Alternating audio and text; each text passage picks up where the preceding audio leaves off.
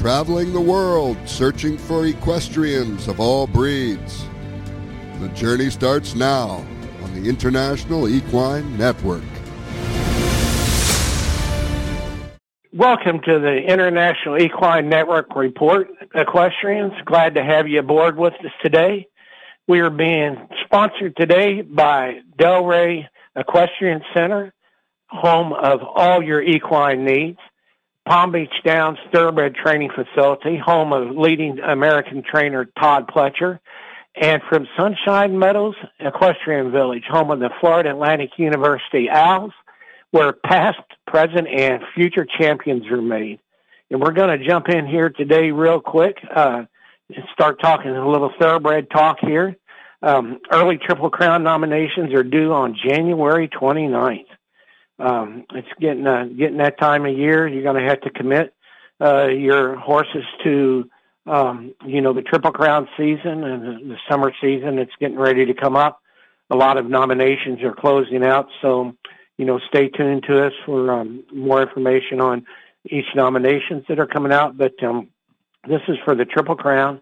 Uh, uh, series that comes up. A $600 payment is due on January 29th for each horse to be eligible for the Triple Crown races.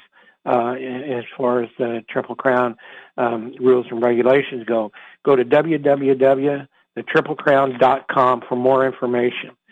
So we're getting excited about that. That means the Derby time's coming around, and 29th is a big day for us here in the thoroughbred industry. Um, on the 29th from Oaklawn Park, we have the Southwest Stakes.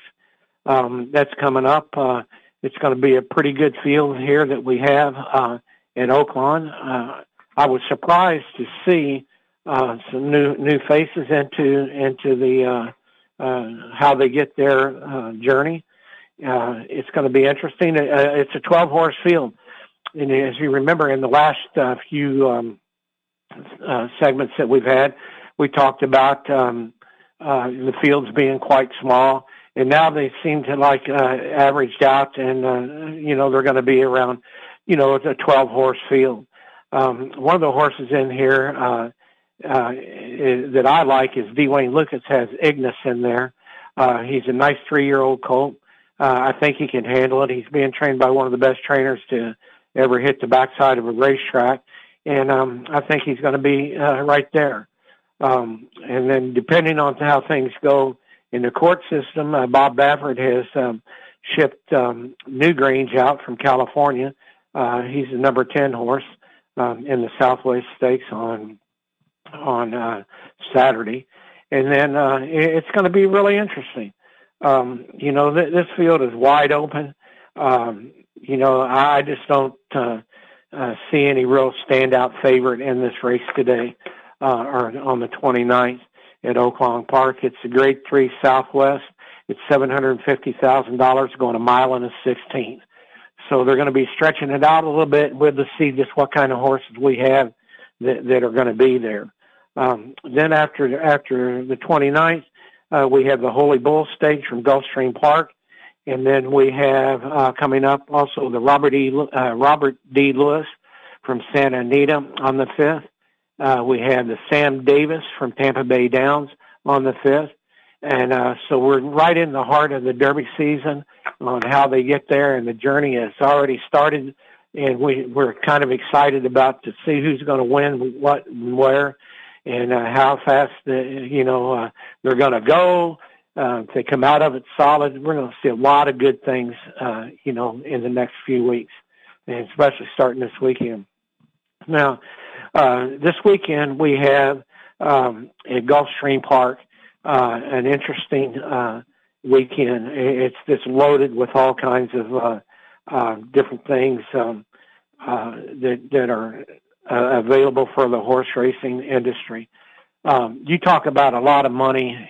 Uh, it's open, wide open um, here at uh, Gulfstream, and it's going to be exciting to see some of these races. Um, we have uh, uh, several good races leading up to the to the main event at uh, at 5:34 in the afternoon. Uh, so it's going to be a pretty good pretty good day if you like to go to um, you know, watch them at Gulfstream Park in Hallandale Beach, Florida, or you can come to ientv.org and watch them live on our on our uh, internet site. Um, the first race we're going to talk about is race number eight. It's the inside information, uh, grade two. Post time is 3:03 p.m. Eastern time, and it's going seven furlongs.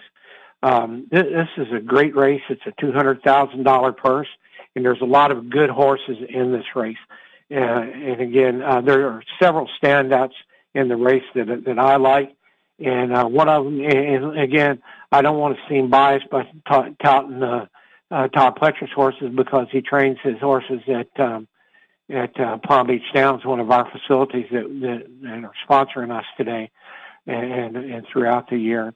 Uh, we have AG Indy with uh, Luis Saez on. Uh, he's at five to one. He's coming out of two posts, and uh, he looks like to be a, a tremendous uh, um, horse in this race. Uh, uh, I'm telling you, you know, you you don't see many fillies like this horse. This horse uh, can take it um, from gate to wire, and that's what uh, Todd's hoping to do. Uh, all of his horses seem to be uh, going pretty good. Um, you know, in seven furlongs to a mile, he's got them tuned in and, and tightened up and ready to go. And that's um, AG Indy uh, with Luis Saez in it. Uh, post time is 3:03 p.m. Eastern time, and that's the $200,000 inside information Grade Two stakes uh, from Gulfstream Park, and uh, that'll be a great race to watch. Then the next race that we're looking at uh, is we're looking at um, race number nine from Gulfstream Park Saturday. It's the TAA, TAA Pegasus World Cup Filly and Mare Turf Invitational Stakes. And when they say invitational, that means these horses are, are brought brought in by invite, and uh, they try to get the best horses in, that they can find in the country, and they invite them uh, to to the races here. It's a five hundred thousand dollar for four uh, for fillies and mares, four year olds and upward, going a mile and sixteenth on the turf. Um, this is really a great race. Uh, Todd Pletcher again has uh, Sweet Melania um, in there with Luis Saez uh, uh, aboard. Uh, Luis looks like he's going to have a great day Saturday uh, with the mounts that he has. Um, we have um, Billy Mott uh, has Wanka Wanka Wanka uh, on here from Ireland, a nice horse. Uh, and then the the, uh, the one horse that I think is going to play a big upset role in this in this uh, race is going to be two horses that I actually picked up. One is from Roger Attfield. It's called Lady Speightspeare uh, with uh, Alvarado in the irons coming out of the three hole. This horse is a solid horse and it, it can get to mile and a sixteenth with no problem at all. Um, should be on the lead and um, should should be able to take this. And then the one horse that's going to be coming off the pace is called In a Hurry. It's uh, got uh, Castellano in the irons, and it's Shug he trained. And Shug is noted for his uh, training abilities to bring a horse home down the stretch. Um, you know, he's done that with Easy Goer. He's done that with a horse named Paulus, uh, for Queen, Queena, and that's going back in the day uh, to a lot of you people that might have recalled those horses. But all Shug's horses come from off the pace, and they finish very well. So um, Shug should do good in that one, and um, I think Todd should do good. So you're looking at a, a nice little exacta there. Um, they won't be the favorites, but they'll be right there. And then in the tenth race, we have the Fred Hooper Stakes, um, pre- presented by Hill 'n' Dale Farms. Uh, it's a grade three post time. It's 412 Eastern time. It's $150,000 for four year olds and up, uh, going one mile. And um, this uh, this is like nowadays the mile is like a sprint to the thoroughbred. Um, you know, this, this is going to be a real nice race.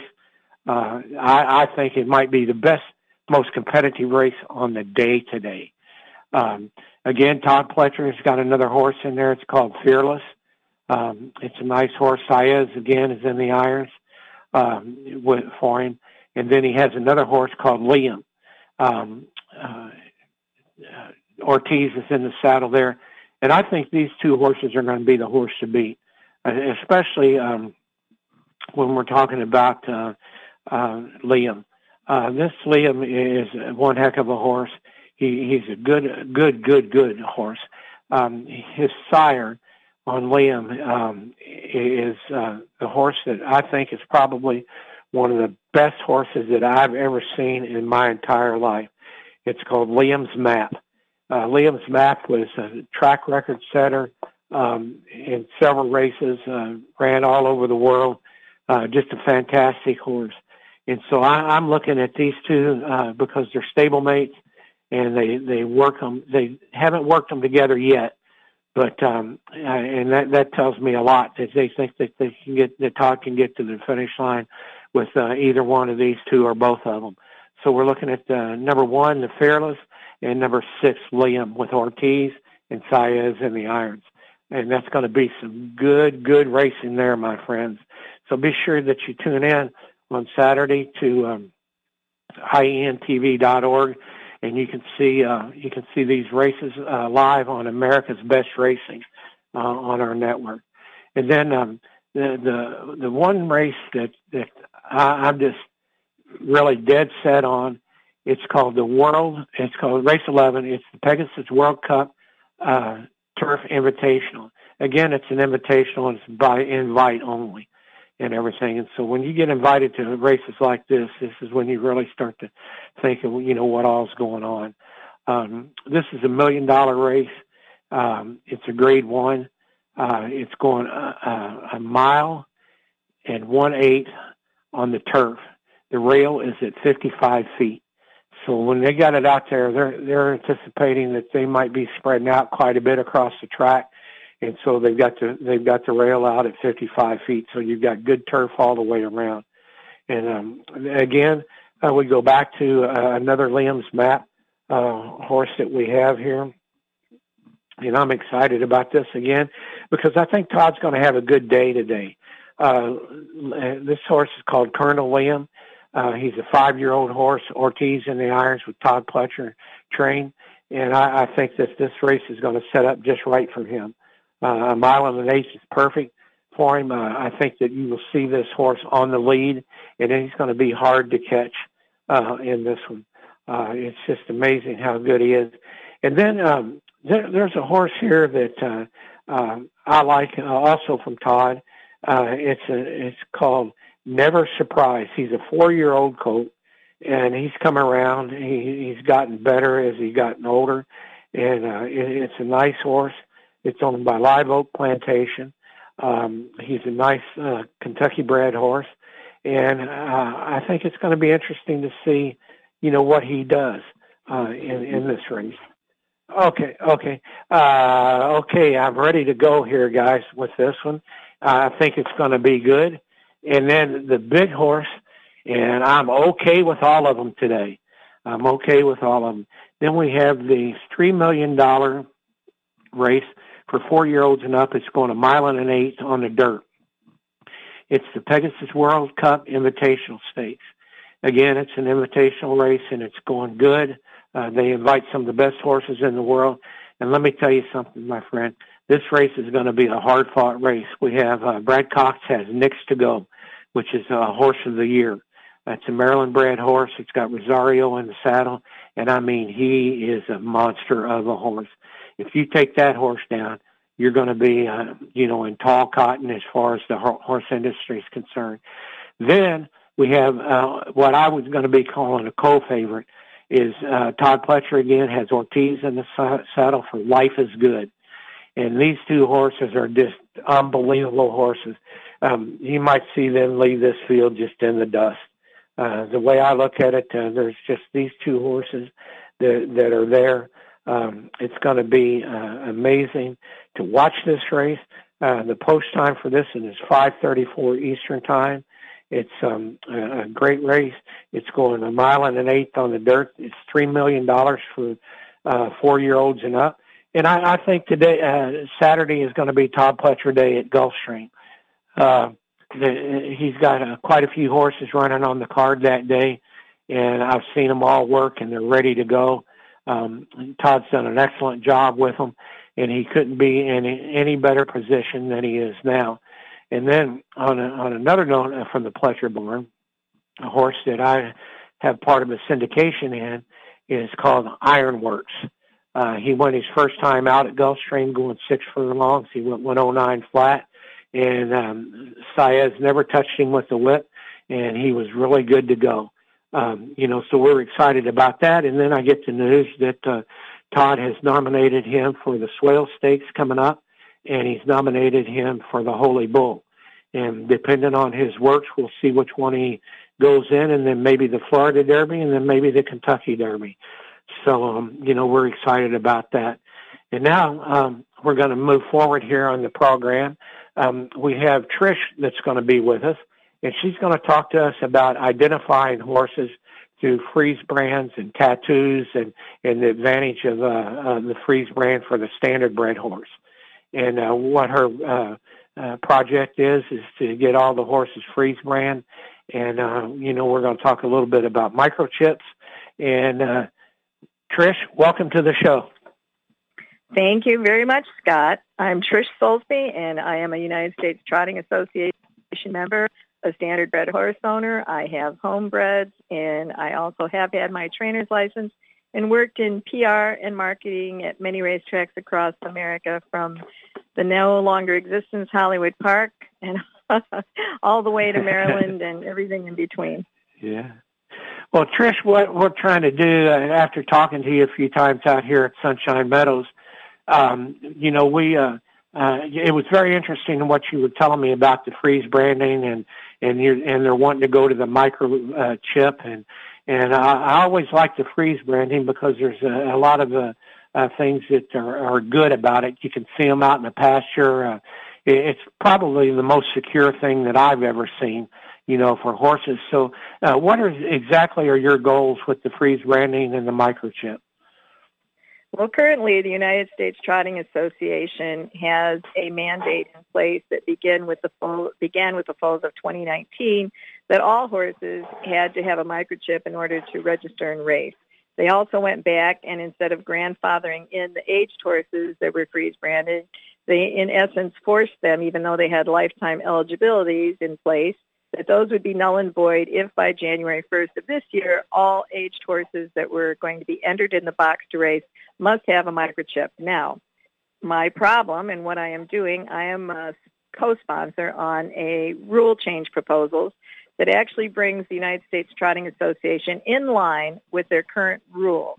They have overridden their rule by issuing the mandate that they did that required microchips to be the only required ID. You can still have a freeze brand if requested, but you have to have an upcharge, which was already included at one time in the registration fee. But that's a whole other issue. My point is I'm not against microchips. None of us are against microchips. Technology just has to catch up to where it covers all the bases. So right now we believe that our horses need to continue to have the freeze brand for one of the most important things you pointed out is that it is a visible ID as opposed to an invisible ID, that you have to know a horse has one in them and you must have a scanner, etc., in order to identify the horse and go to a database and find out who it is. With the freeze brand, you can look across a sea of horses or a crowded uh, pen or whatever they might be, and and you can identify those five uh, characters of number letter combination that indicate this horse is a standard bred.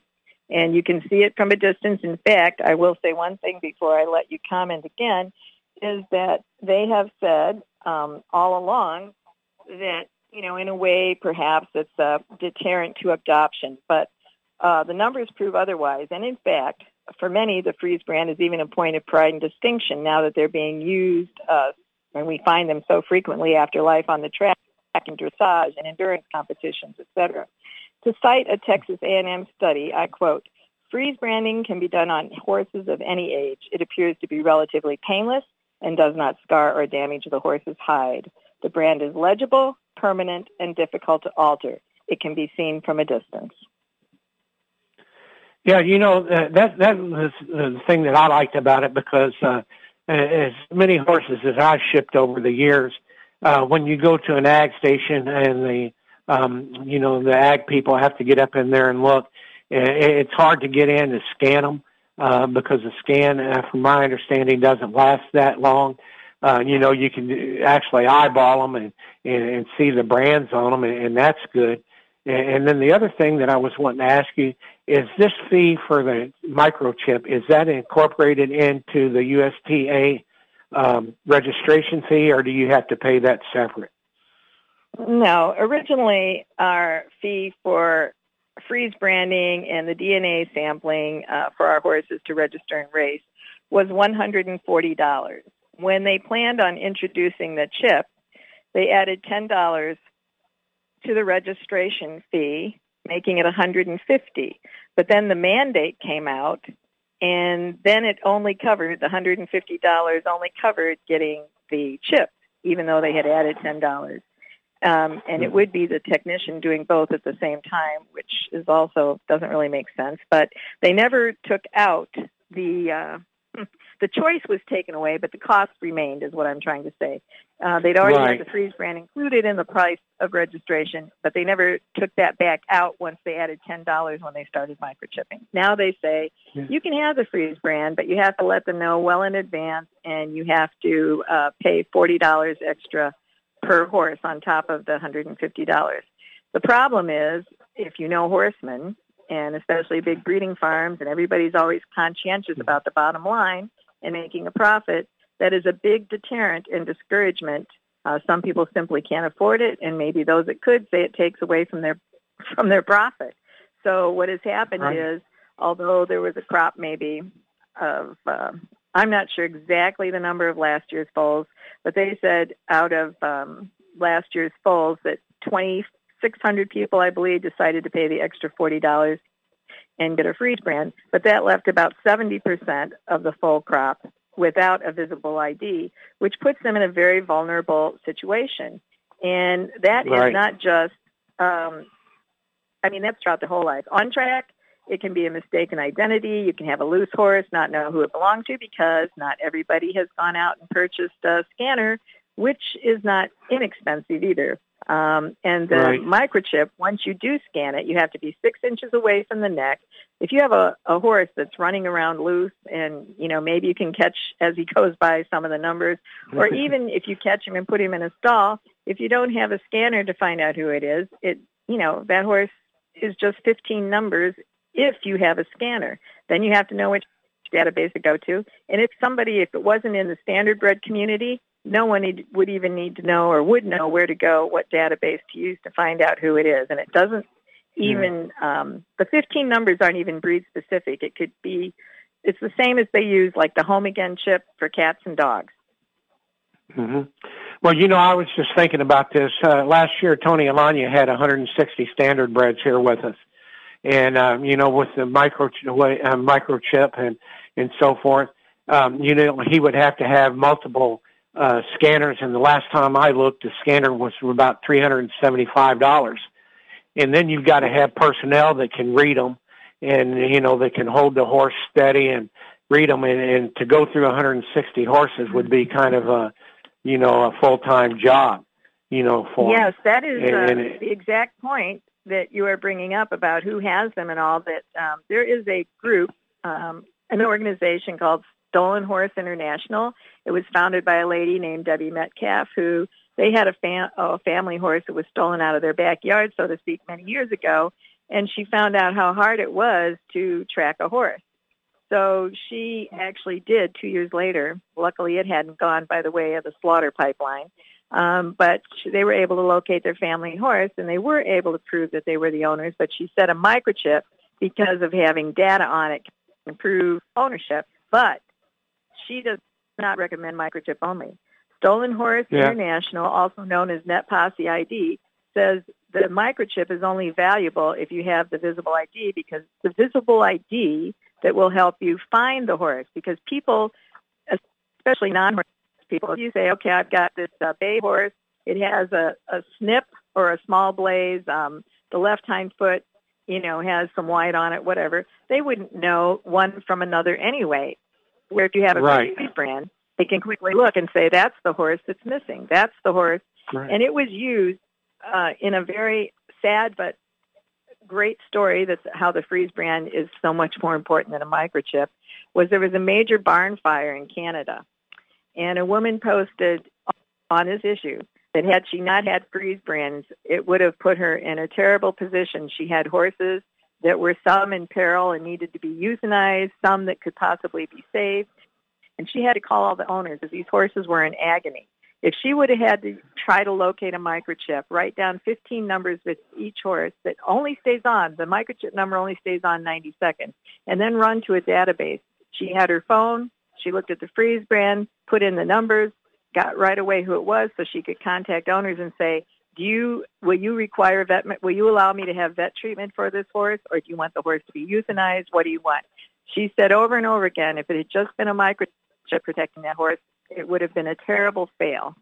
In this way, right. she was able to well, save you, some horses and get others humanely euthanized quickly. Yeah.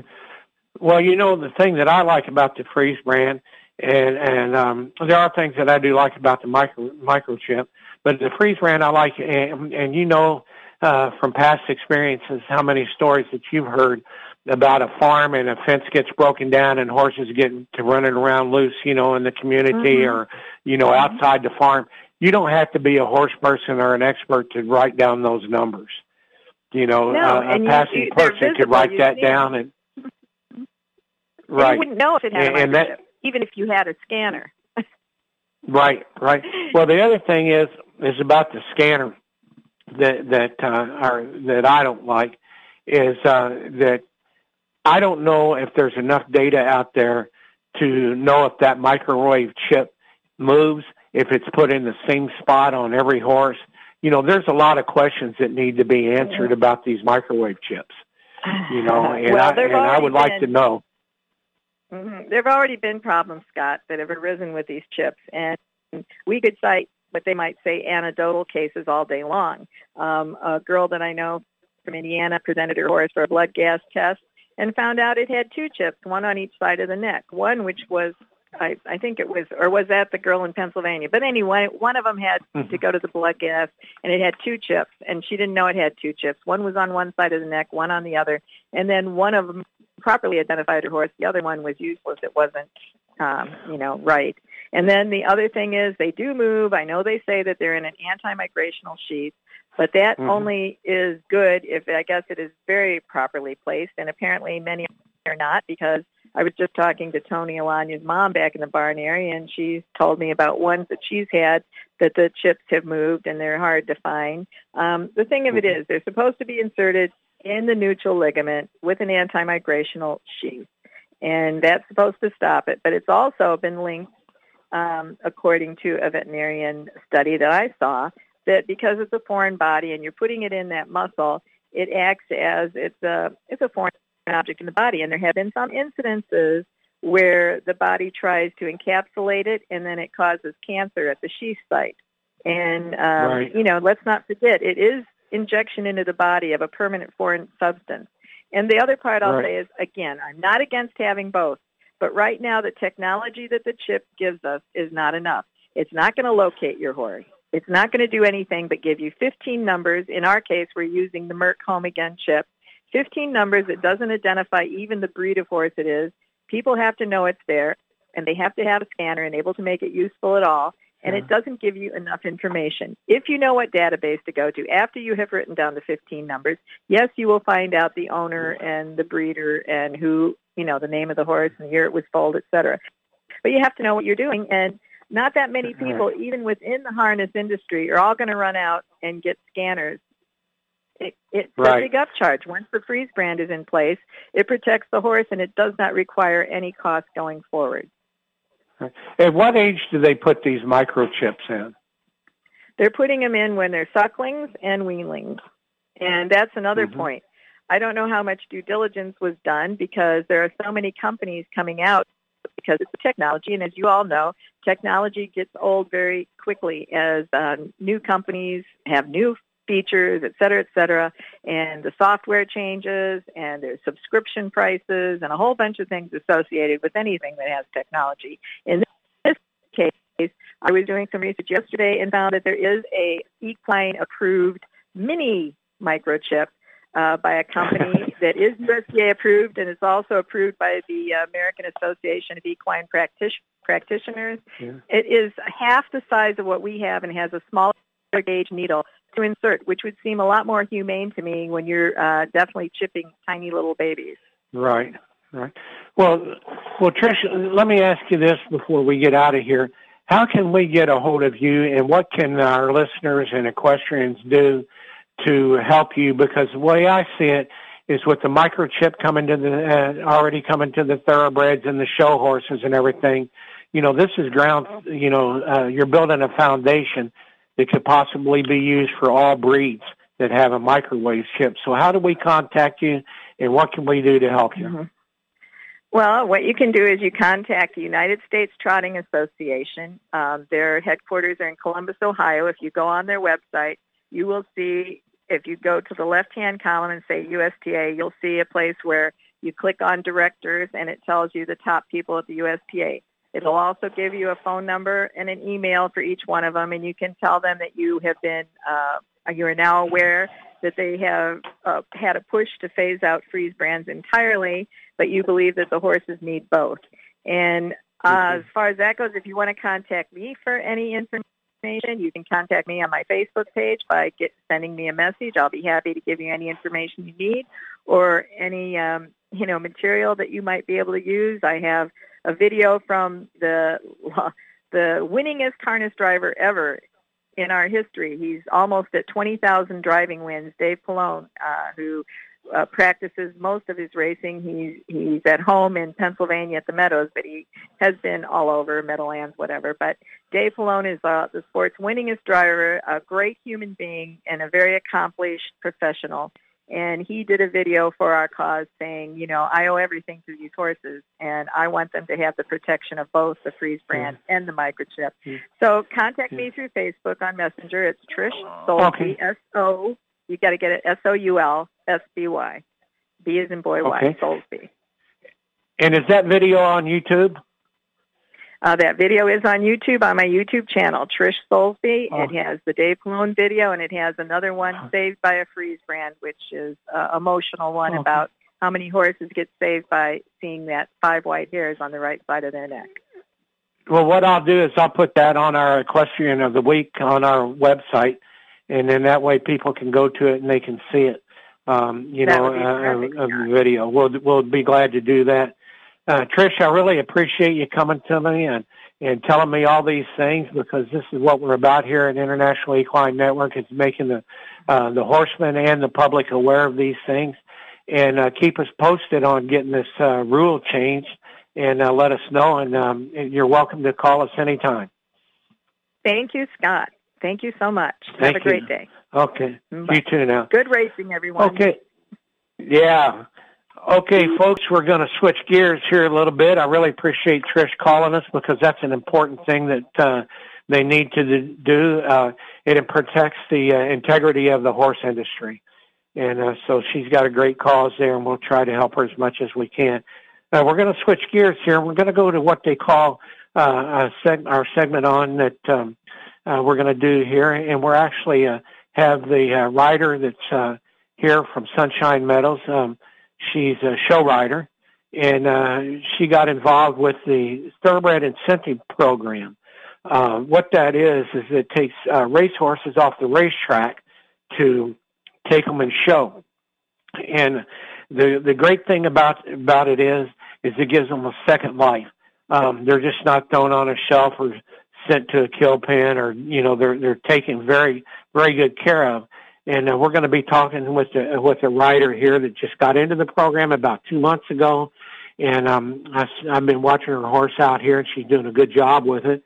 But um, the story that I'm getting ready to tell you now is just unbelievable, and it shows you what can be done with horses after they've uh, had their racing career, whether it's quarter horse racing or or um, standardbred racing. In particular, this is show horses. Uh, this is thoroughbreds for the show horses. And, and the name of the horse is called For the Moment. It, it says um, superstar Michael Matz and legendary horse For the Moment were inducted into the Show Jumping Hall of Fame on April 1st. Excuse me there. Uh, this was in um, April 5th, 2006. The Show Jumping Hall of Fame conducted an annual induction ceremony during the intermission at the Budweiser American Invitational uh, on April 1st at Raymond James Stadium in Tampa Bay, Florida. um, rider Michael Matz and the legendary horse For the Moment uh, were inducted in, during the ceremony. This this horse For the Moment was an amazing horse. He was just unbelievable. Um, it, it, it was just, you know, uh, uh, his his destiny. It says, uh, for the moment, uh, became one of the most successful American thoroughbreds ever to compete.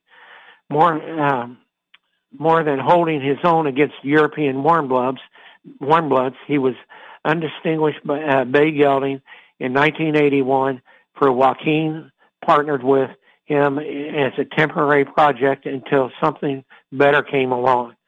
So they started him out show jumping. In 1987, uh, for the moment, and Jacquin helped the U.S. team to silver medal in the Pan American Games and won six Grand Prix events and placed third in the FEI World Cup finals in Paris. Just unbelievable, this horse in the show ring.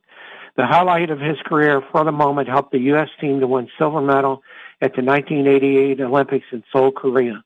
In 1991, for the moment, was the American Grand Prix Association AGA uh, Horse of the Year, and a year later, he and, uh, and Jacquin earned a spot in the Barcelona Olympic Games in 1994. He again, the AGA Horse of the Year, he became the oldest horse ever to win win in a show jumping Grand Prix when he won the Budweiser Show Jumping Championship at Wellington, Florida, at the age of 21. It's just phenomenal what he did. Matz of Collegeville, PA, is a three-time Olympian and four-time Pan American Games veteran. He won the USET Show Jumping Championship, uh, recorded six times, and first uh, first represented the United States in international competition in 1973. He completed in the 19 competed in the 1976 Montreal Games, in the 1992 Barcelona Games, and the 1996 Olympic Games, winning team silver and medal in, in Atlanta. Um, you know, it's just amazing what Mike did with this horse. Uh, Mike won the Pan American Games medals, including five gold, and rode in three world championships where he won team gold medal in 1986 as well as team and individual bronze medals in 1978.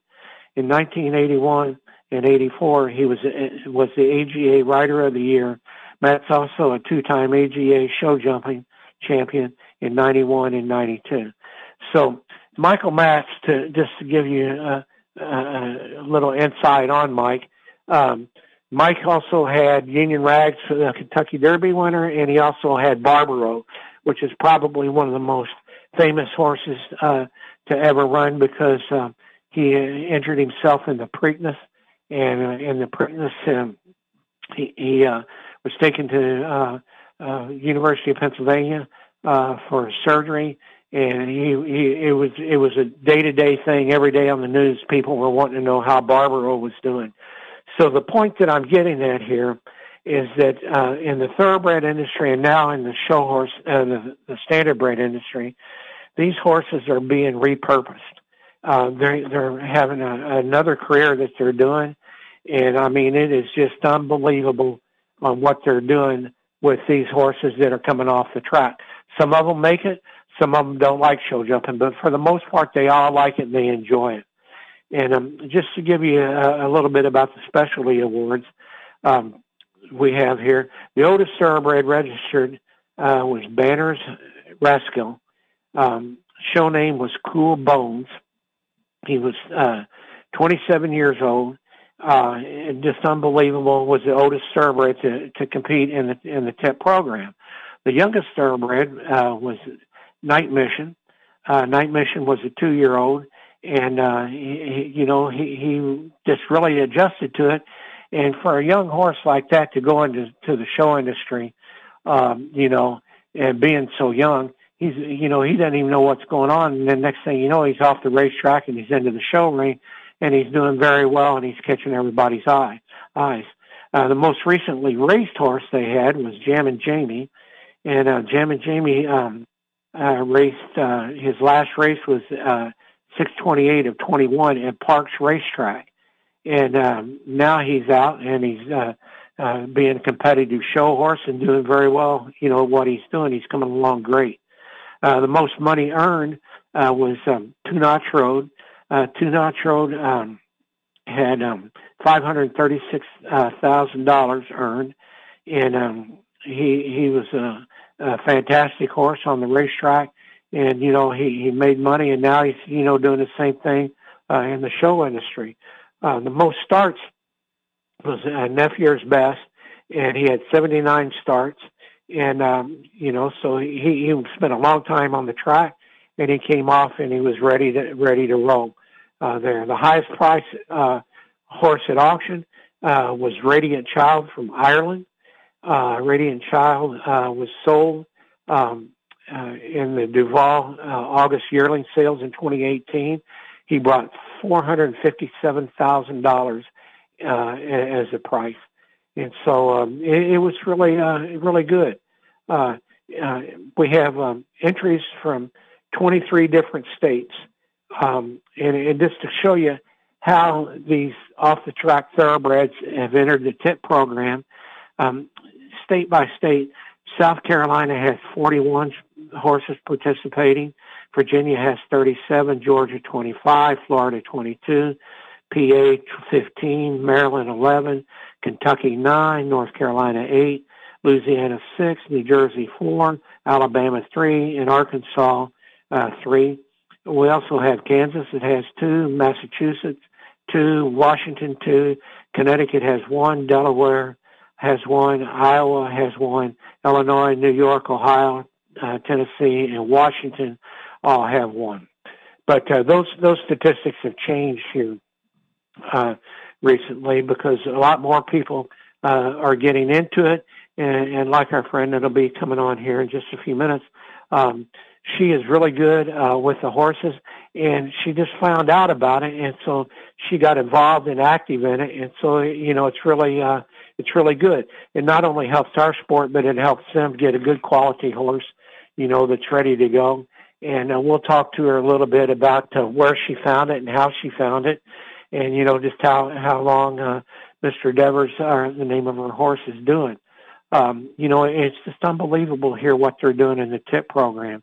Uh, for example, at the end of the year, they have the overall high points award. They have eventing and combined training awards. They have dressage, English pleasure. They have hunters, jumpers, Western in hand, and polo, and other awards or other classes that they are creating now that are coming out. So it's kind of exciting to see, you know, that they can get out and compete, uh, you know, against other thoroughbreds that have been on the track and how they come off of, off of the, uh, um, you know, the, the different facilities where they rehab at. And so, um, that's what we were excited about, uh, you know, to see these horses. And I'm lucky because we've got four or five here, uh, now at Sunshine Meadows. And, uh, I get to see them every day, and I get to see them progress. Um, and, and me being a thoroughbred man all my life, I see the night and day difference between what they're doing and how they're doing it.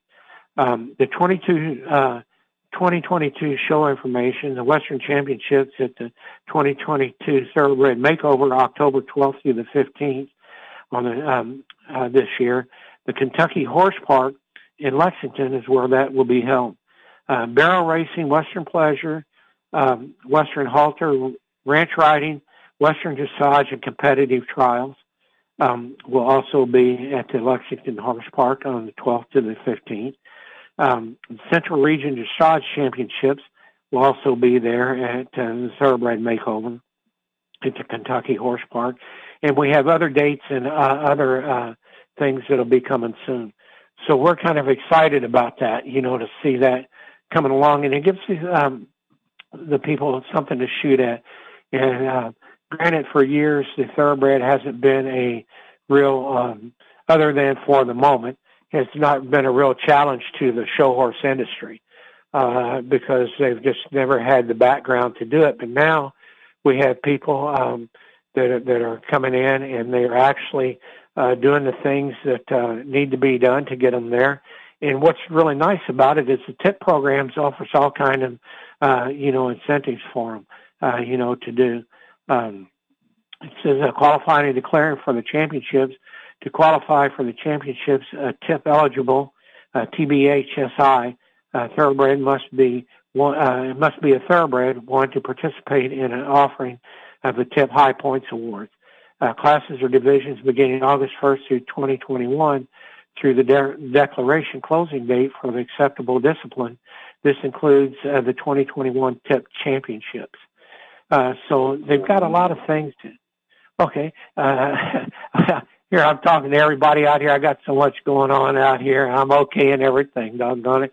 So call me and ask me what what you want. Um, now we have uh, Brittany on the on the phone. Uh, she's stabled here at Sunshine Meadows, and she has a um, uh, thoroughbred uh, involved in the TIP program. His name is Mr. Devers. Brittany, welcome to the show. Hi, how you doing? Good, good. How's Mr. Devers doing today? He's doing great. Good, good. How did you get involved with the TIP program, and, and what do you think of it so far? So I heard about the TIP program actually from you, which I had uh-huh. no idea about it at all before, and I looked into it and I'm very interested in it because, as you well know, it encourages the retraining of thoroughbreds into different disciples, as what I'm trying to do with him. Mm-hmm. Uh, how has he adjusted to the show show horse industry? Uh, you know, horses come off the track usually are pretty high strung, and and where did you get him from? So I got him from a farm called Yellow Pine Farm in Ohio, and it, they take horses directly off the track and you know let them be horses for a period of time, and then you know lightly restart them to get them sold to people like me that want thoroughbreds and are interested in you know, getting them into different world than what they're used to. So now, what then, what discipline what discipline are you pointing for? Dressage, uh, hunter jumper? Um, uh, hunter jumper. I would prefer hunter, but he we're not there yet, so I don't know if I can get him there. but if it's a jumper, then that's fine with me too. yeah, yeah. But he made the transition from uh, from the uh, uh, uh, owners that you got him from to Sunshine Meadows pretty good, did he? He did. He had a very long trip to get to me. It was about 36 hours. So it took him a couple days to get him to calm down and, you know, realize that I'm I'm his owner and I'm here not to hurt him and um he was very full of anxiety when I got him and you know, he wouldn't let me near certain parts of his body and he just needed to build some trust with me, which we've been doing. You know, I've only had him about three months, so it's been a work in progress, but he's doing really well. Well, that, that's good to hear. Uh, now, one of the things that I was wanting to ask you about him, um, you know, uh, when you when you go out to to the rings with him, um, is he okay with other horses being around him and jumping and you know are are you pretty limited into uh, uh the horses that are in the arena with him? No he doesn't seem to be bothered by the other horses in the arenas. Um he does get a little bit alerted to the horses on the track but it might just be because it brings up old feelings within him. Um, uh-huh. But it it doesn't distract him too much. Yeah, uh, you know the the other thing that uh, I noticed when you turned him out the other day. Here I'm used to the thoroughbreds when they get turned out, they're running and bucking and jumping. And uh, I noticed when you turned him out and went into the paddock with him, he was just like uh, really taking a good look at everything and saw a white horse walking across to the arena and he was fixed on that and and um you were actually running faster than he was in the paddock. So uh you know i like to see things like that happen and and you know in, in the business. Now what what is your experience how long have you been riding? I've been riding since i was nine um and he is actually my first green adult horse. So it's it's definitely different than when I was younger and I didn't have all the responsibility that I do now. Um, but it's a great yeah. learning experience for me, for sure. So, So you're a trainer, coach, owner, groom. All uh, of it. all of it, you know, and everything. Now, uh, how long do you think it will be before you show him? Um, I was hoping just to see how he is possibly in April to just get him to the grounds and see if he's ready to take on a, you know, just an equitation class or something. Um, not to to not to force him into too fast, you know. Um, right. If it doesn't work out in April, then you know we'll we'll try for the fall. Right. Well, one thing you know, one thing I like about here at Sunshine Meadows is you're around a lot of other horses and and you know around a lot of other people you know that that can help them get along and all like that. And, and people I don't think um eh, you know that that view the horse industry they don't see it uh you know like like we live it. Uh they see it like uh at the shows on Saturdays and at the races on Saturdays and think that that's all there is to it. Um it's going to be a long process. And uh I think maybe you you might end up with a horse like for the moment and be one of the greatest thoroughbreds ever to show jump and you'll be having gold medals dangling around your neck and everything because he's a nice looking horse, you know, and Thank he's you. got a lot of class to him. And he's got a lot of real class to him and everything. So uh uh now have you had any Yeah. other riders on him or just you? Um, the trainer over here that I'm with, I'm with Laura Lane Farm over here at Sunshine Meadows, and um, she's been on him a few times for me, and you know she says the same thing that you said. I got a good, got a good horse. He's got a great brain. Um, we just need to, you know, get him to use it in the right ways, and then he's going to be a star. So Yeah. I'm you excited. got that right. Yeah. Uh, how often do you train him? Is it every day, or like the thoroughbreds with a day off, or uh, you know, do how how do you do that? I am with him every single day, whether it's in the ring training him or it's just me walking around the property or me not even on him and just walking him around. I try to be with him every day.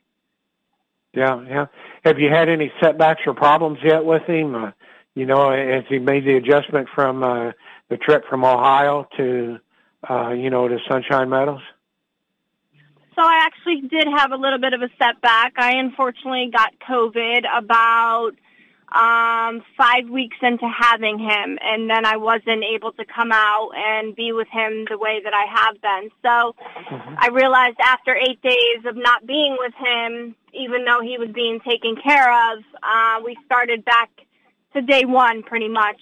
So that was really my only setback from, you know, since the time I've had him, but we're back on the right track and hopefully it just goes, you know, better and better every day from here on out. What What was his name on the racetrack? I can't remember. His name was Happy Go Lucky and Right, he right. came from some pretty good bloodlines as well. Yeah. Well, you know what I like about that name is he is happy-go-lucky. So whoever named him, they named him right, you know, because uh, he's good, and uh, hopefully, you know, we'll be seeing him in in some uh, some Wellington shows and some New York shows. Are you going to travel with him if he gets good? If he gets good, I don't mind doing some traveling with him. So we'll see. There you go. Well, I tell you what, I'm glad that you got into the tip program. Uh, it's a good program. We need more people in the tip program like yourself. That's um, you know that's uh, dedicated to the program and to and to uh, you know all the things that they're doing. Um, he couldn't have a better owner than you because I've seen how you treat him and and how you work with him and everything. And so, you know, glad to have you in the tip program and you know, we'll keep tabs Thank on you. you and keep following up with you and be sure to let us know in April, um, you know, uh, how he's going and if he's going to be showing. And, um, you know, we'll just go from there. All right, that sounds good. I look forward to Thank- catching you up in in the future with him. Okay. Thanks for calling in. And um, one of these days we'll come out and get some video of him so we can get him up on our website and everything. And, uh, you know, uh, we'll put him on our Equestrian of the Week segment uh, on our website and see if we can uh, uh, get to that blue ribbon. All right, that sounds good. Uh, okay. Thanks a lot, Brittany. All right, anytime, Scott. Thank you.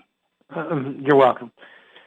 Well, folks, I tell you what, we're getting close to the end of our show here, but just remember, uh, this weekend we have the Pegasus uh, down in uh, uh, Gulfstream Park. We have the Southwest at uh, Oaklawn Park in Hot Springs, and uh, we're getting heavy duty into the you know to the Derby season.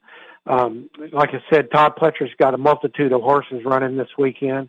Uh, it'll be interesting to see uh, how he does. And um, you know, I'm telling you, it's going to be it's going to be a race. And the one horse that I think might be uh, his his ticket to horse of the year uh, is going to be running this weekend.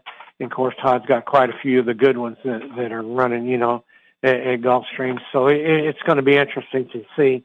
But Life is Good is the name of the horse. Um, uh, he'll be racing in the uh, 12th race at Gulfstream. It's a Grade One, uh, three million dollar, uh, uh, going a mile and an eighth. And uh, Life is Good, and it's right there. Uh, but next to go is Horse of the Year. So um, he's Horse of the Year, and morning line on him was six to five. And um, Life is Good is also a good horse, and uh, he was at seven to five. So it's a flip of the coin who who the best is. And uh, we're going to see. Uh, Saturday on the 29th. Um, we'd like to uh, invite you to come down and visit uh, Sunshine Meadows Equestrian Village, um, Palm Beach Downs uh, Thoroughbred Training Facility, and Delray Equestrian. Uh, come on down and, and visit. Uh, I'll be here all the time. And then our general manager of all three places is Brandon Mills. Um, he's a great horseman. Um, he, he's an ex-rodeo guy, uh, comes from a rodeo family, and he knows the business inside and out. He, he can help you with any questions you might have. But um, give Brandon a call at five six one nine zero oh one zero oh seven two five, or you can call me at five six one four six six one two seven two, and we look forward to um, next week. And uh, no telling what we'll, we'll have all the results from Saturday on the 29th. Uh, we'll have all that uh, ready to go. Uh, but you know how good we were if we knew what we were talking about or if we were just blowing smoke out the radio airways. Uh, this is Scott Miller uh, coming to you from Sunshine Meadows, Equestrian Village in Delray Beach, Florida. Looking forward to talking to you next week at 1 o'clock Eastern Time on BBS Radio and your local pod st- podcast stations.